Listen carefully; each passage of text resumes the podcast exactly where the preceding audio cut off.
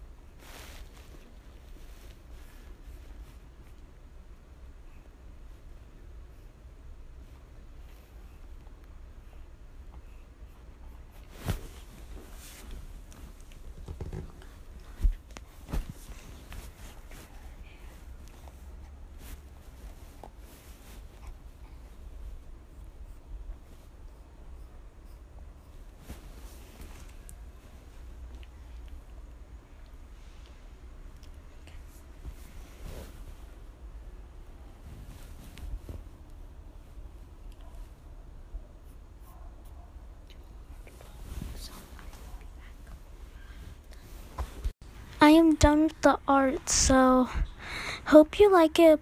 You'll put put credits in your description that I made the cover. Also, Lila, um, my podcast is Roblox server, not Roblox Live. I don't want Roblox Live to be like, huh? Since when did I do a drawing for Miss Lila? Or like, oh my god, the drawing is so ugly. Since when did I do that? Because um, I'm not really good at drawing. I'm not the best, but I'm not the worst. But she looks like might be better. So yeah, bye bye.